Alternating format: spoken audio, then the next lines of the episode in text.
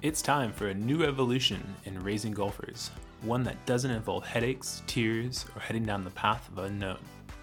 Whether you're trying to introduce children to the game of golf, help them play competitively, or play at a collegiate level, you're in the right place. This show is for any parent, player, or coach who wants to build a better team at home and on the golf course. This is the Raising Golfers Podcast.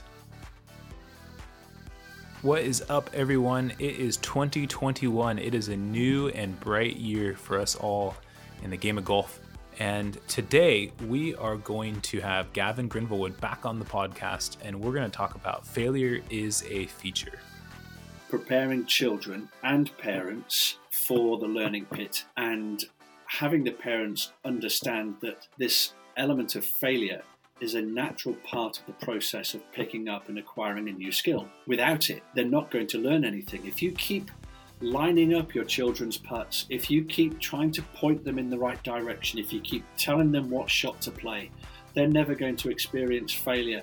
And it is a downward spiral from which they will never recover or reach the heights that their talent might suggest they could reach. Failure really can be an asset if what you're trying to do is improve, learn, or do something new. Problems should become opportunities, and the game of golf tests our will on how we take failure shot by shot, round by round, and season by season. As a golfer, you're going to come across failure time and time again, but how you react to it will determine your success. This is going to be an awesome discussion with Gavin, and I really look forward to this episode and hope there's a lot that you can take away. So, Gavin, I am so happy to have you back for another episode on the Raising Golfers podcast. This is going to be fun because today's discussion is going to be failure is a feature. Yeah, it's uh, going to be an exciting topic. So, um, thanks for having me back. Um, yeah, looking forward to diving into this one. Yeah, I, I am too because, you know, uh, well, I'll give my take on failure in a minute, but certainly my perception and idea of what failure was in the past versus what it is now is completely different. But I want to hear what's your take and your perception of failure, maybe what it was before and what it is now, or even if it's changed. um, we were measured as kids kind of quite strictly. I mean, you either succeeded at a task or you failed. And there was no real comeback on the failure. You know, there was no kind of conversation about what you did wrong. It was much more about the fact that you did it wrong, and quite often you're an idiot. Go and go and study harder, or something like that. You know, right? Um, right. So it was definitely harsher, and, I, and obviously I feel like we all have moved on from that. But um, yeah, it, it, it's it's definitely understanding it now in in terms of it being a, a tool to take steps forward rather than to dwell on what you've done wrong. Mm-hmm. So, in the past, would you say you had more of a fear of failure, or did you just kind of take it head on? It depends on your age. yeah, right. You know, we're fear, we're fearless up to about 30, I think, right? You know, invincible, right? Mm-hmm. Um, but beyond that, you start to think about the consequences a little bit more, which is why I think actually golfers aren't maturing or really hitting their peak until they get in their 30s. Mm, that's a good point. I never thought of that about that before. That's very yeah. interesting. Uh, and you know, the freaks of nature that are out there winning on tour in their early 20s, you know, they're just going for everything. You know, mm. it's full beans, just straight down the line. Um, right. And, and, Bryson probably didn't have the right mindset for Augusta. And the, the, the wily old fox that was um, Dustin Johnson, because he's an old guy now, um, yep. you know, just had more experience and was able to play the right shot in the right situation. And I just felt Bryson, as much as he wasn't feeling well, would have been too one dimensional and you just can't mm. play golf that way. You need a, you need a, a, vast array of tools in your golf bag and in your brain to uh, overcome the challenges of any golf course. Right. No, I totally agree. So, you know, I, I, thought about this as far as my take and my experience on failure. And the first thing I'm going to say is, is quote something Rory said. So when Rory was a kid, his dad would make like the par fours and the par sevens or eights or whatever. And so he basically always went low. And he said he never had a fear to go low. And the first time I heard that, I was like, what's he talking about? And then I started thinking about it and I was like, you know what? I've had a fear to go low for so long. Like in my prime, and if I had a good round, let's just say I was one or two under, I would all of a sudden try to protect that. And mm. guess what would happen? The back nine, you know, could be a back nine blow up or, you know, couple over par or whatever. And next thing you know, you have what looks like a fantastic round turn into an average or uh, below average round, right? And I had that. And I think I was so afraid to go low. And I was always trying to protect a decent score. And I had a fear of shooting a high score. And I look back on that now and I'm just, I, I didn't realize it then, but I actually did have it. And I would guess that there's a lot of people out there that are like that. And I'm sure that's why Rory even brought that up. And it definitely resonated with me. You know, I mean, for me, lag putts, I was like, okay, get it to the hole. Two putts is fine, no three putts. But I actually wasn't focused on trying to make a one putt or par fives is like give myself a birdie chance, but don't make bogey. But it was never like, hey, let's go in two and try to give myself a chance for eagle. Like it was just never that. That's not w- what my thinking was. And I look back and I just think, gosh, if I had just not had so much fear to fail at a young age, you know, competing, who knows, you know, where my game might have taken me. I don't know. What do you, what do you think about that? Yeah, Todd. I mean, um, one of the the highlights of my golfing life was I made seven birdies in a row once. That is amazing. Which was pretty cool. And, and, I, and I don't really know how it happened, but I know how it finished. And I'm stood on the eighth hole because it was the first seven holes of the golf course. And con- just telling myself, I can't possibly make eight. I'm not going to, I can't do eight. It's ridiculous. You can't do that. And you just get yourself into this negative mindset. Mm-hmm. And that was quite early on in my life, uh, got my golfing life. And actually, a few years later, it was quite weird. Like I I got um, I got to seven under through five holes of a round of golf once. Wow! And then I walked in. what? Why? Because it's like I'm not going to get any better. This doesn't get any better than this. I'm only going to, you know, mess it up from here, and um, I'm going to to leave whilst I'm feeling pretty high. And right. um, that was it. It was, and that's the thing. You talk yourself out of it. Whereas obviously the approach would be right, you know, just be a bit more of a of a one shot at a time, you know, golfer. Just play one shot that's in front of you, focus on that, mm. stop thinking about the uh, the round of golf. And it takes tremendous uh, presence of mind to push out the score that you're on and to focus on just hitting a golf ball from point A to point B um, without any influence from emotion.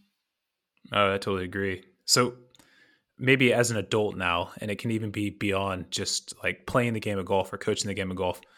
What's your take on failure now? Now uh, it is it is integral to the development of the student. Um, failure is only failure if you don't take steps to learn from it. Mm. Um, so this is why I'll always say to people, you know, I appreciate that you might be you know, 22 over par through 13 holes, and you you want to break every single club in your bag and and toss the whole thing into a lake, but you've got some amazing things that could be about to happen to you, some amazing mm. opportunities, and invariably you find that there are some wonderful moments that happen once you've made the decision not to quit. Mm. You know, you've given yourself the opportunity to learn from what you did wrong. And I've been there, you know, much, much throughout this year, um, getting back into playing. I've played a lot of golf. I've had lots of instruction. I've been very hard on myself, but absolutely now so happy that midway through the summer I didn't quit because I felt like it. I was in tears, you know, just very emotional because it's a sport that I've had a love affair with all my life.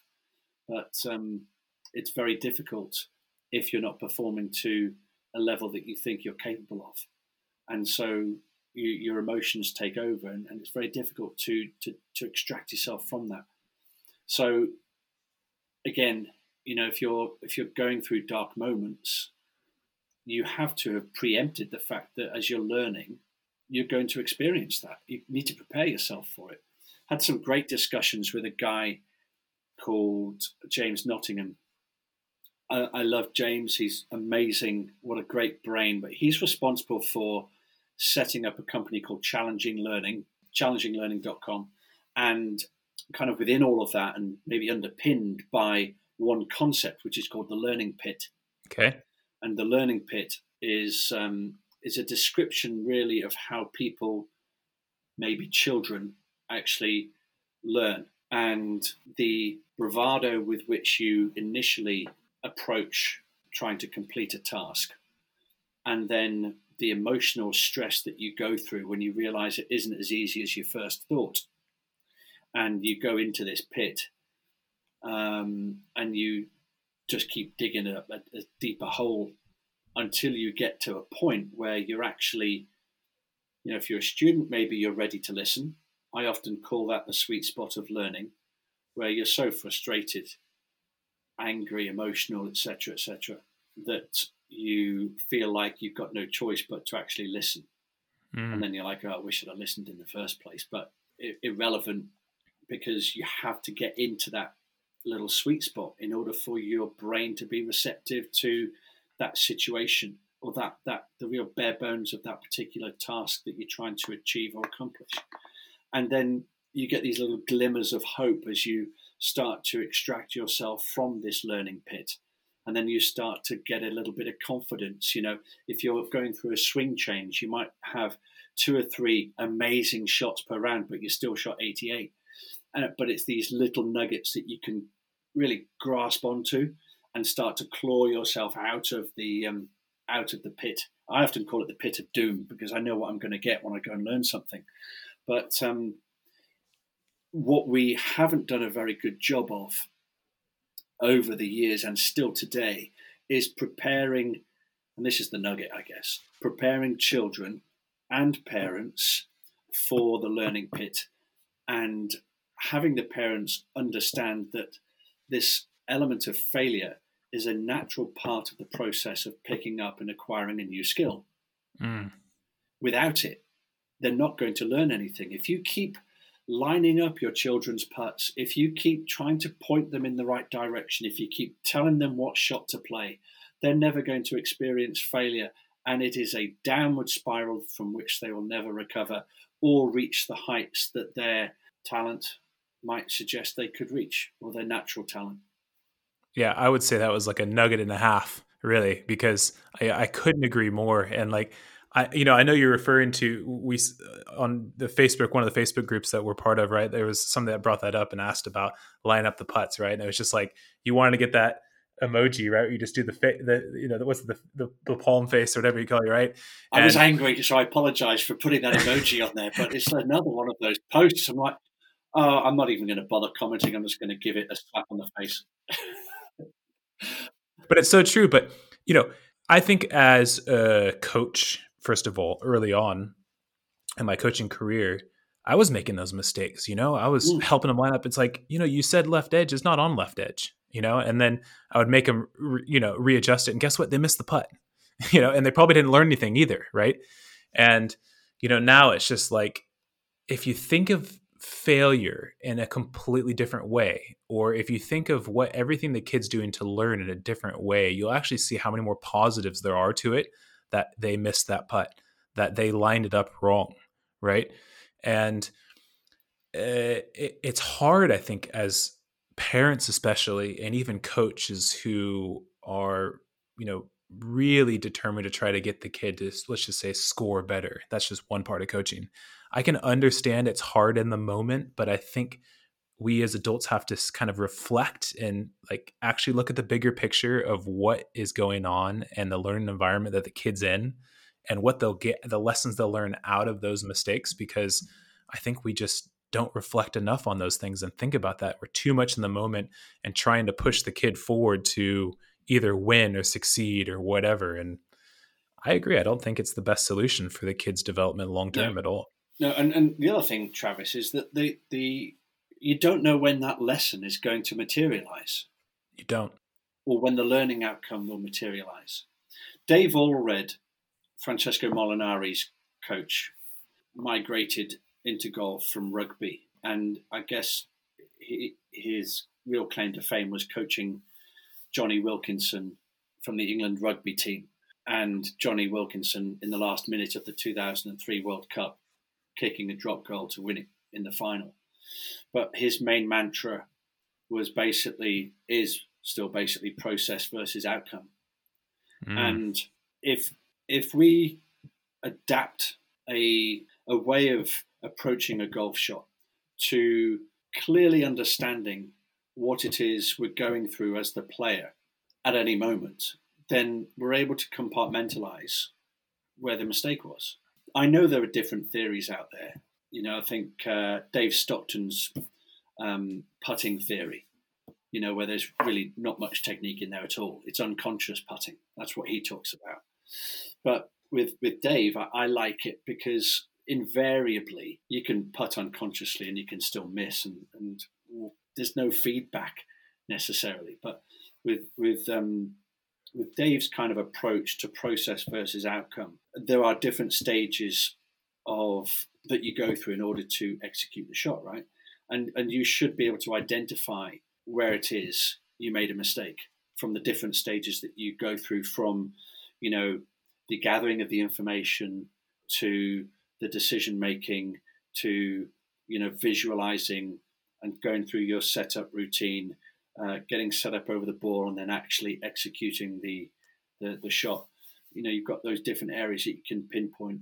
Maybe if something wasn't quite right. So you know, it's uh, it, it is interesting, but it all reverts back to allowing kids, in this case, to to do it. Just let them do it, and and review by all means.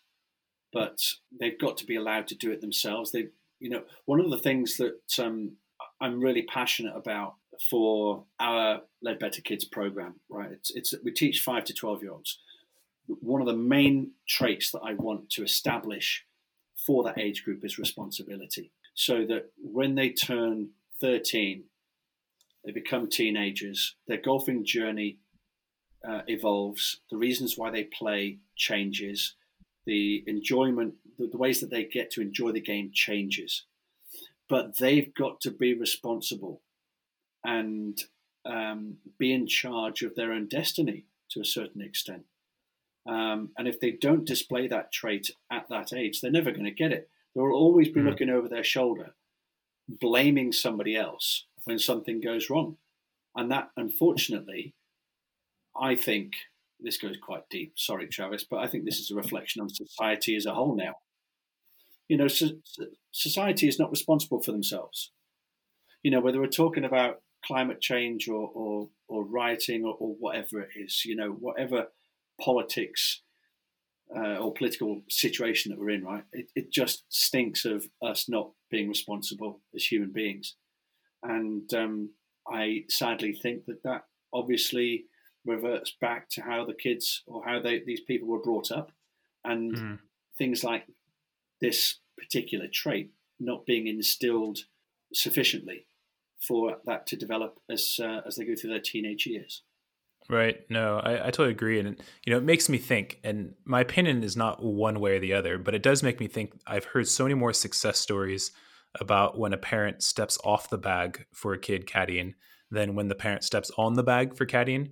And like I said, I'm not going to say I think you shouldn't caddy or I think you should caddy, but I, what I will say is that I think allowing the kid to make those decisions and being responsible, like you said, for the decisions goes in line with that process, which you talked about, right? Just like, okay, I just pulled a seven iron and I just airmailed the green. I chose seven iron. I airmailed the green from, let's just say, 100 yards, right?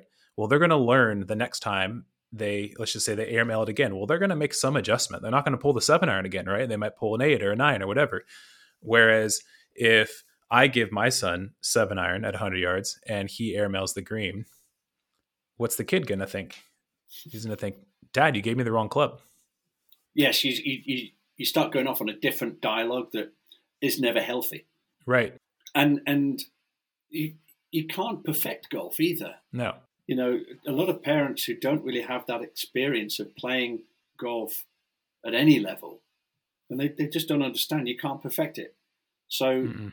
you know, if you if you airmail the green or if you hit it to the left or to the right, the theory being that you pick up your clubs and walk to where you hit your ball and play your next shot. That's that's mm. the that's the game. It is funny, isn't it? If if we if we superimposed a lot of parents' attitudes and approach to their kids playing golf to a game of Monopoly. Okay. Right. Imagine that. It, every time a kid made a move, why did you why did you throw a seven in the dice? You should have thrown an eight. Like seriously, um, or you know, why did you buy that property? Don't buy that. You know, don't put a hotel on there. It's, it's so stupid. Don't bother doing it. You know, we don't we don't tell kids what to do in the same way when they're playing a board game as when they're playing golf. Mm. It doesn't happen, and it's um, I think junior golf would be a lot healthier if we approached it like a board game. You know, it's I think it's I, I think that's good advice. I've never thought of it that way, and you know, again, going back to you know those thoughts like me as a coach, because I'm a new parent, my oldest son's three years old, but me as a coach, I've made all those mistakes that we both just discussed, right? I mean, I've mm. I've made those mistakes and I know I'll make more and I'll have more failures. But guess what? Here I am today recording this podcast with you to talk that failure is a feature, not that failure is misery. And it's because. I've made those failures in the past that now I start to see the light on the other side and I start to see what's important about failure and why I thought that failure is a feature and that's what we should record this podcast about because of those mistakes that I've made. Mm. So yeah, it's quite it, it's it's quite interesting, right? So I, I saw this where basically I had I put this like or had this chart. I saw this on Instagram, I think it was, and it was like most people try, fail, try, fail, try, fail, quit. where really they should kind of go along with what you kind of mentioned, which was like try, fail, analyze, adjust, try again, and then continue. And it's like this continuous circle, right? And it just keeps going around and around and around. And like some of those things you said, like you got to think what went wrong, what can be adjusted, how can I improve it, what's missing, right? And um, so the question, this might be a tough one, but the question is, is how do you as a player help yourself so that you can start to think this way and ask your question, those types of questions to yourself? And then the other one will be, how can parents help their kids ask their kid those types of questions or guide them to be able to ask themselves those types of questions? You've got to have the right mindset first, right? So, the, the best way to be able to deal with it is to have prepared for it in the first place. Be ready for battle. You know, roll mm-hmm. your sleeves up and just know that you are going to hurt. But again, this is where uh, I wish I could turn the clock back on so many situations as a parent and as a coach. Um, if I'd have known that failure played such an important part, then the dialogue would have been so different and my reactions would have been so different to when things didn't go particularly well. Mm. And um, now I, I'm so less emotional, far more pragmatic about when things don't go right, and literally just look at it, have a quick conversation either to myself or to whoever I'm talking to, and um, have them understand what didn't go quite right and to try and put it right the next time. But again, understanding that, you know, you don't have a divine right to get it correct all the time. Hmm. You know, it's just, you can't expect it you have to work hard through that process. What was the turning point for you? It was uh, it was that moment when I was coaching soccer, and um, they played a video in front of the whole class. I was doing my UEFA coaching license. They played a video of me coaching in front of the whole class of adults, uh, of me doing my bit, and it was it was an X-rated movie. It was horrendous. I was I was very lucky as well. I had the the right frame of mind to make immediate changes. Immediate changes. So I would question the decisions that eight year olds were making. I mean, what? What are you doing? uh, talk to myself, you know, in, in hindsight, what, what was, what right. was I thinking I was going to get out of criticizing an eight year old for doing something? It's absolutely ridiculous you know, I love Montessori schools for the fact that they just create an environment where kids are free to fail. They're free to experience. You know, it's, it's, it's an experiential learning environment. Uh, just try things. You know, go on, go, go, jump over, jump over the uh, the, the toys as an example. See what happens, uh, or you know, use this this coloured green to um, to paint a tree. Just try it. It doesn't matter what it is, and that's the thing mm. where in in golf now, um, we shouldn't be concerned about what the kids succeed at tomorrow, but we should play much more of a long game whereby we're preparing them for a lifelong love affair with the sport, which means mm. that it's going to be a roller coaster ride. But you know, the, the roller coaster is gradually going higher, still peaks and troughs. But as their as their experience and their ability improves, um, but they're still going to be up and down, right? So, you know, the a, saying goes that um, you know the tournament you play tomorrow isn't going to define you as a golfer at all. It's just an opportunity for you to take one baby step forward in the right direction as you continue your development. I totally agree. Yeah, I, I, read something the other day too. It said, "Who you are now doesn't define who you are," and mm. that's pretty much exactly what you said with the yeah. tournament play, right? Yeah, absolutely. And we get so caught up in like in the moment, right, where it's just like, "Geez, like I suck at golf right now, or I'm not winning, or my my child's not winning at golf." They're not going to be a good golfer or whatever, right? And it it it really goes back to what you said that process, and there's going to be those ups and downs. There's going to be troughs, but learning from failure is it's definitely not something that's free right? And it comes at a cost. And like you said when you watch that video of yourself coaching you know i'm sure you didn't feel comfortable watching it. You probably felt a little bit down. But like you said your mindset was right that okay i need to change something and this is what i'm going to do. And then now you've completely sprung forward and you know here you are today yeah. right? Yeah i wasn't the crazy uh, soccer coach when i was coaching golf by the way but the principles were still the same.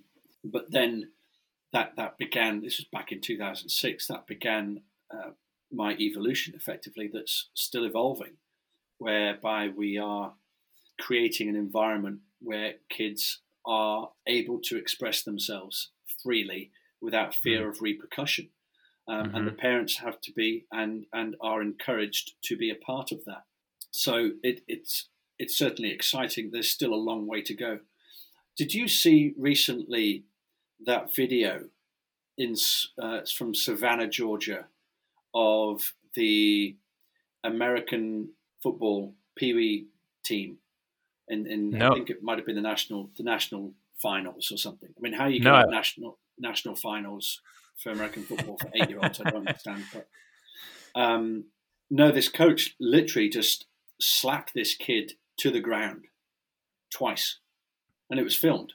And he's since been, I mean, the police are involved and all that, all sorts. But you can uh, have a quick look on YouTube. It's it's fascinating to watch, not not pretty to watch, but you know the anger from the coach towards that poor kid just didn't make any. It just doesn't make any sense. It's it's horrible to see, uh, and and that has no place in life, let alone coaching.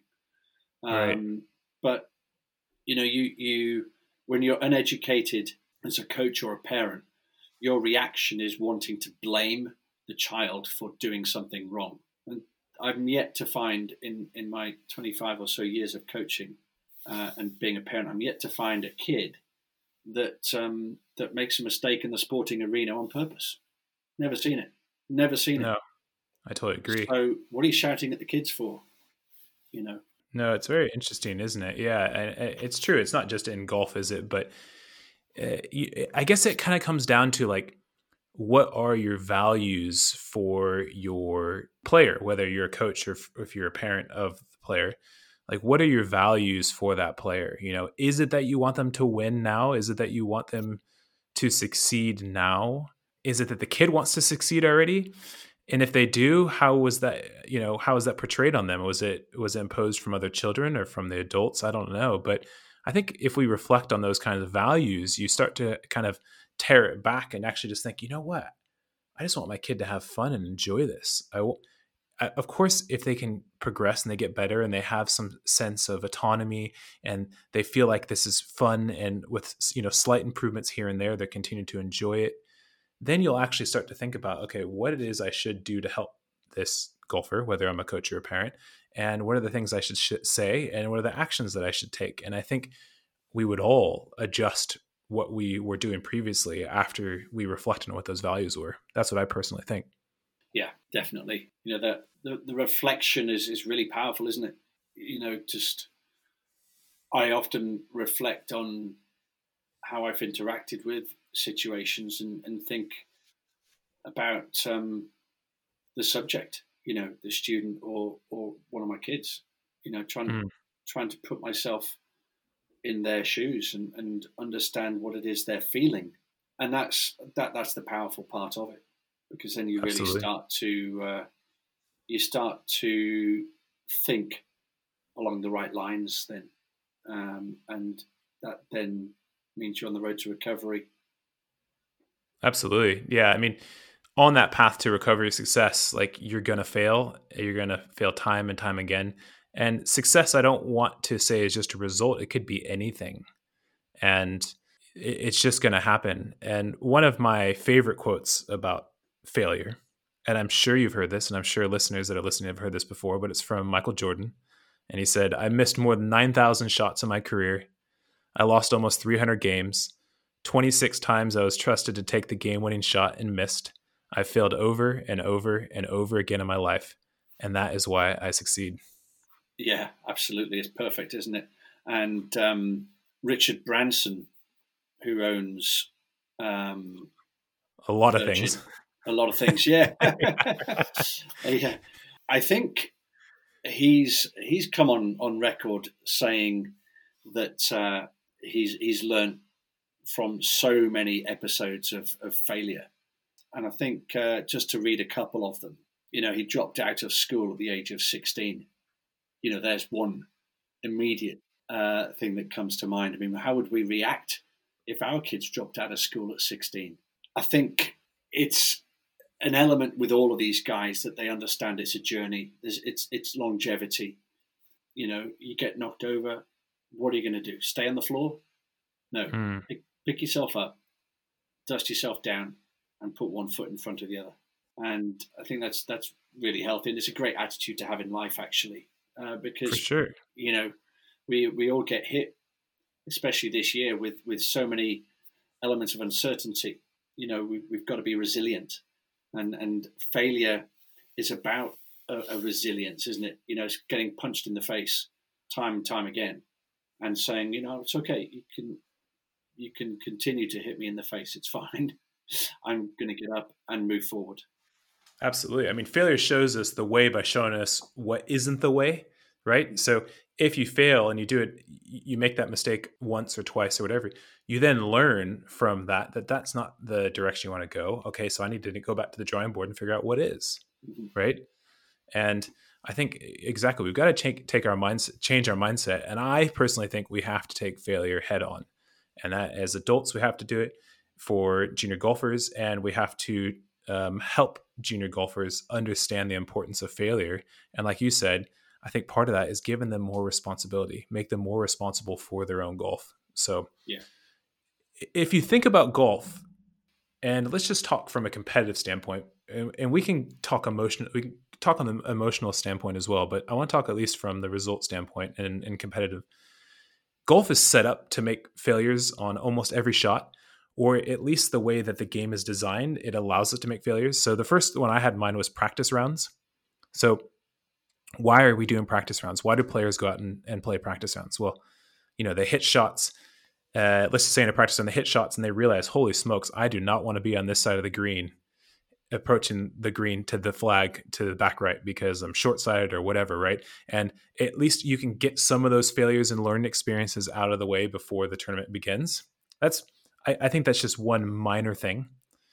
But I also think that it allows for hitting shots from difficult lies. You know, if you go out and let's just say you hit shots, you're in a practice round, you hit it in the long grass, you start to learn. Maybe you have to make adjustments with different clubs. At the U.S. Open, for example, I'm sure it's completely different in the rough. I can't even imagine what it's like hitting out of, out of that rough. But I'm sure that most of those guys hit really bad shots the first few times that they're trying to learn how to hit shots out of the rough. But again, they made those mistakes. It's a learning experience. And I think there's so many aspects to golf that allow us to make mistakes and to fail, but also to come back from it and to learn from it. And the game's designed for us to make mistakes. It's just we have to embrace it completely differently. What are your thoughts about that? Yeah, and quite often the person that makes the least amount of mistakes wins, right? And um, or it's it's the one that manages the mistakes the best will will will be the winner. Especially when you talk about the top level game when the margins are so fine. Um, it really does play a huge part in in um, in in winning the tournament. But you know, practice rounds are an interesting one. It's a tough. Every every, indiv- every individual is different, um, mm-hmm. and you know, I think one of the main purposes is just trying to get comfortable with the golf course. Right. You know, playing the right sorts of shot and not worrying about what happened in the practice round.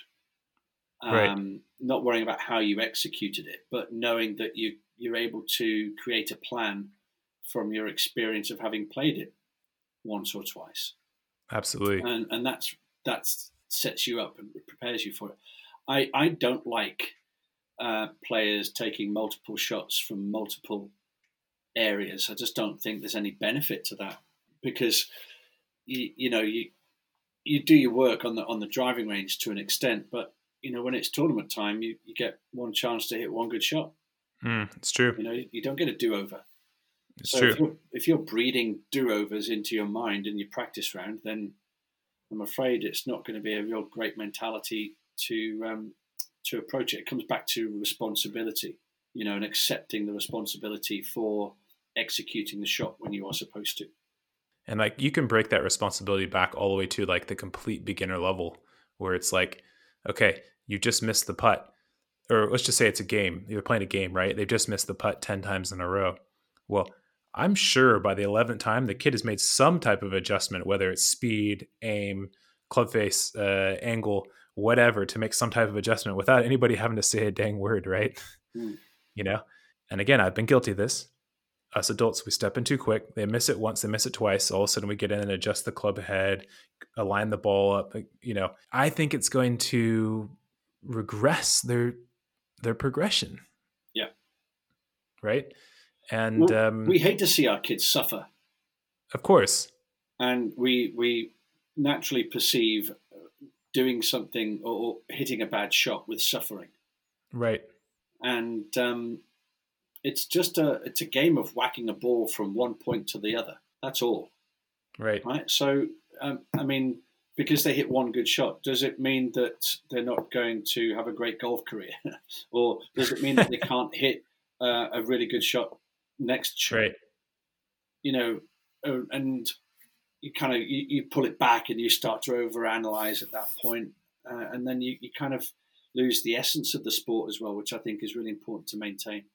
So yeah, it's it's it is fascinating, isn't it?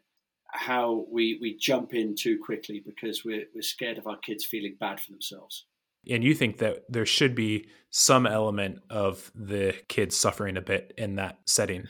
Well, Travis, come on now. You're, you're, you're a new parent and you're going yeah. to have the experience of, of your child riding a bike without stabilizers on. It's true.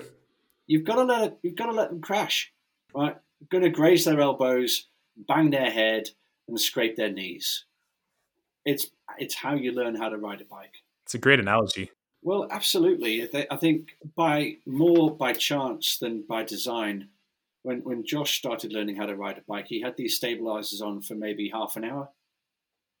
It wasn't like he was doing it for, for three or four weeks, and then we just took him okay. off. So just go, off you go. What happened? And um, yeah, it was wobbly for a while, and, and trying to get him to understand that you need momentum, you need forward motion to, to maintain balance. But you know, it was it was a very quick lesson to learn.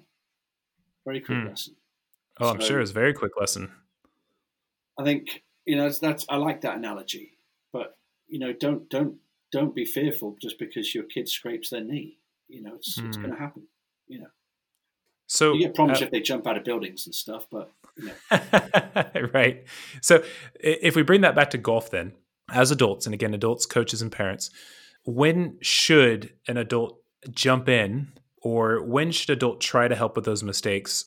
Uh, one one bad putt doesn't make a bad round, does it? One bad tee shot doesn't make a bad round. So stop dissecting individual situations. It's just not healthy because sometimes you've got external factors, moments which you can't control that create a mindset leading up to that particular shot that you cannot control.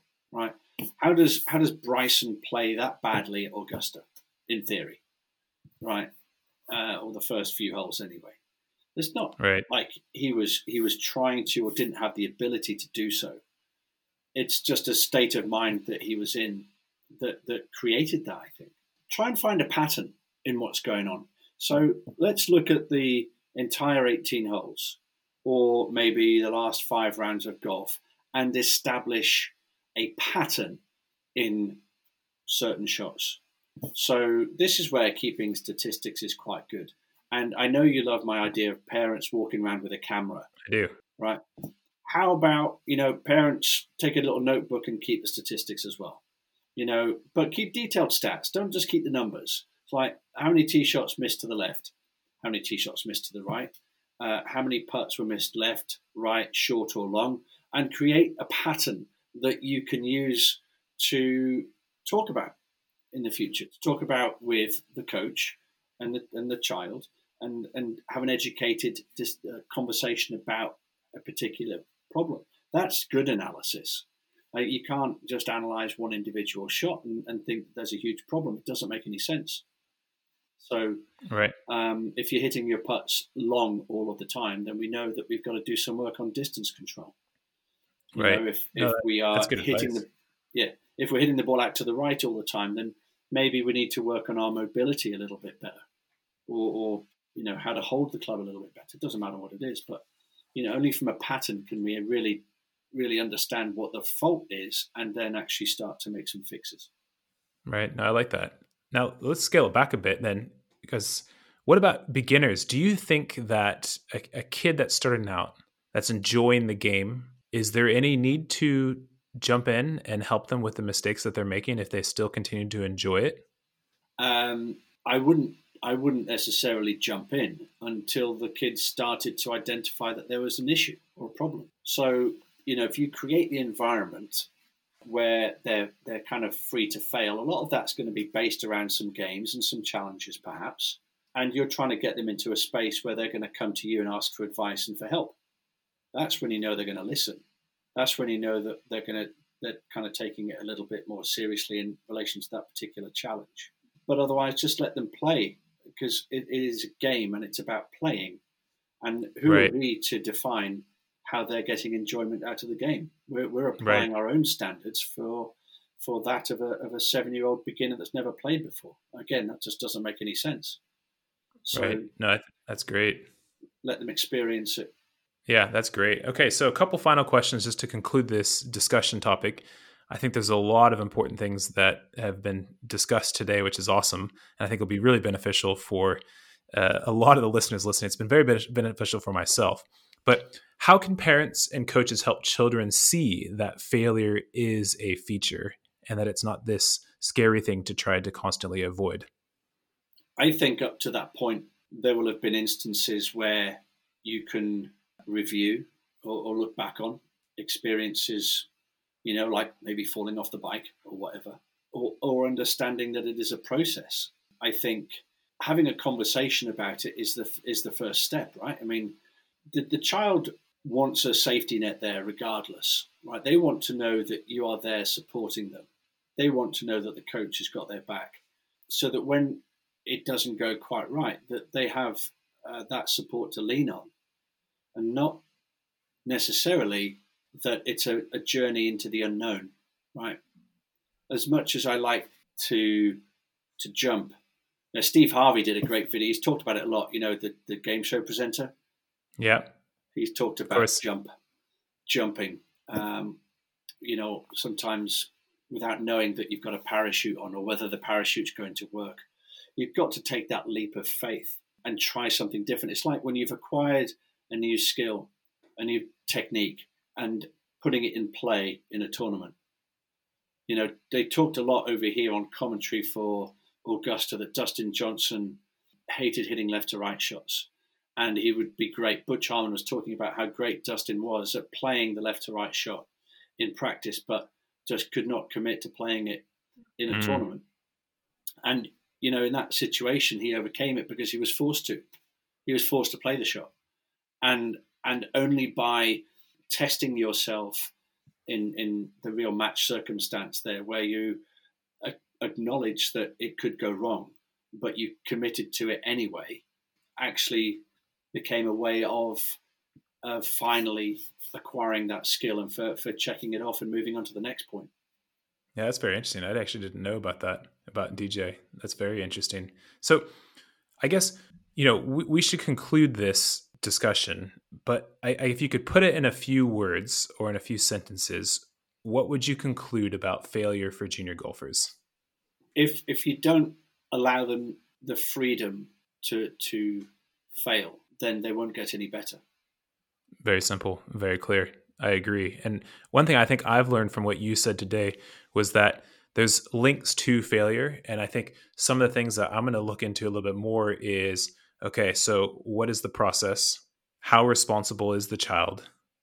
And what are they doing to learn from their mistakes? And then again, what are we doing to let them know upfront that these things are going to happen, that these mistakes will happen, educate them on the process and allow them to continue to make these mistakes and hopefully they learn from it and we learn from it as well let them explore you know set I, I do like challenges for kids i mean there's a lot of discussion about having tournaments for children at the moment and i think they are important winning isn't the only outcome from a tournament right we can't we can't base success on on victories but a victory can be on a personal level where you've overcome a personal challenge. And I think tournament golf for children is really important because it puts them in that environment where they've got to commit to something. And the job of the parent should be to analyze what's going on and being there to feed back what was witnessed as the child was in the moment. And if you are caddying for your child, make sure that the child accepts the responsibility for the decision making process. But your job as the parent at that moment is to document what happened so that you can have an educated review with the coach afterwards if it's something that's part of a pattern of, of, of outcomes, if you like. But the, the challenges are really important for us to gauge how well the kids are doing. And that's what I'm talking about creating the environment and the opportunity for a child to learn something you know, there's no point in in stood there, being stood there telling a child how to putt if they've not experienced how to miss a putt. Right? it doesn't make any sense again. They won't know right. what's right or wrong. They won't understand it. So if if if you if you hit a putt with the right speed on the right line, it goes in. Right? It can't miss. so the the point being that when you when you set a challenge from three feet, that child has to learn how to to aim and how hard to hit the ball for that putt to go in. And right. so you get immediate reference points from that. And that little challenge then provides you with information that when the child is ready, you can feed back on. But that's that's failure in a very simple sense, isn't it? A three foot putt. You know, go and make go and make five three foot putts in a row, and don't don't come back until you've done it and then get the child to explain their emotions and their feelings as they were going through it. And, and that's that's then when it becomes really powerful. But most importantly, the lessons you're trying to teach are, are delivered very efficiently, and you can deliver efficient messages and efficient lessons as a parent and indeed, of course, as a coach. Just remember that the kids aren't trying to fail; they're not trying to to screw it up. No, and, and I've just seen too many parents um, act as if it is the child's fault and that the child almost does it on purpose. So we have to put ourselves in the child's shoes, understand what they're going through, and that they're trying really hard almost all of the time to do it right. So don't beat them up. Be that um, be that pillar of support and that safety net that they are desperate for you to be. I think you summed it up very well there. And my final advice would be for adults to reflect on what their values are and what their values are for their kids around failure and what their values are for their kids to succeed and what does succeed even mean is it results based or is it just individual um, little successes right and once you reflect and um, reflect on those values i think that a positive way forward for your child to succeed in golf or in life is to start taking failure more head on and see failure as a feature and see the success that you can come out of it. So, mm-hmm. Gavin, I appreciate you coming back on the podcast. Real quick before I let you go, just share where people can find more information about you or if they have any questions to follow up on this. I know that you do enjoy talking about these kinds of things as much as I do. And I think you've got a lot of experience. So if anybody did want to reach out to you or, or follow more of what you're doing, where would be that place?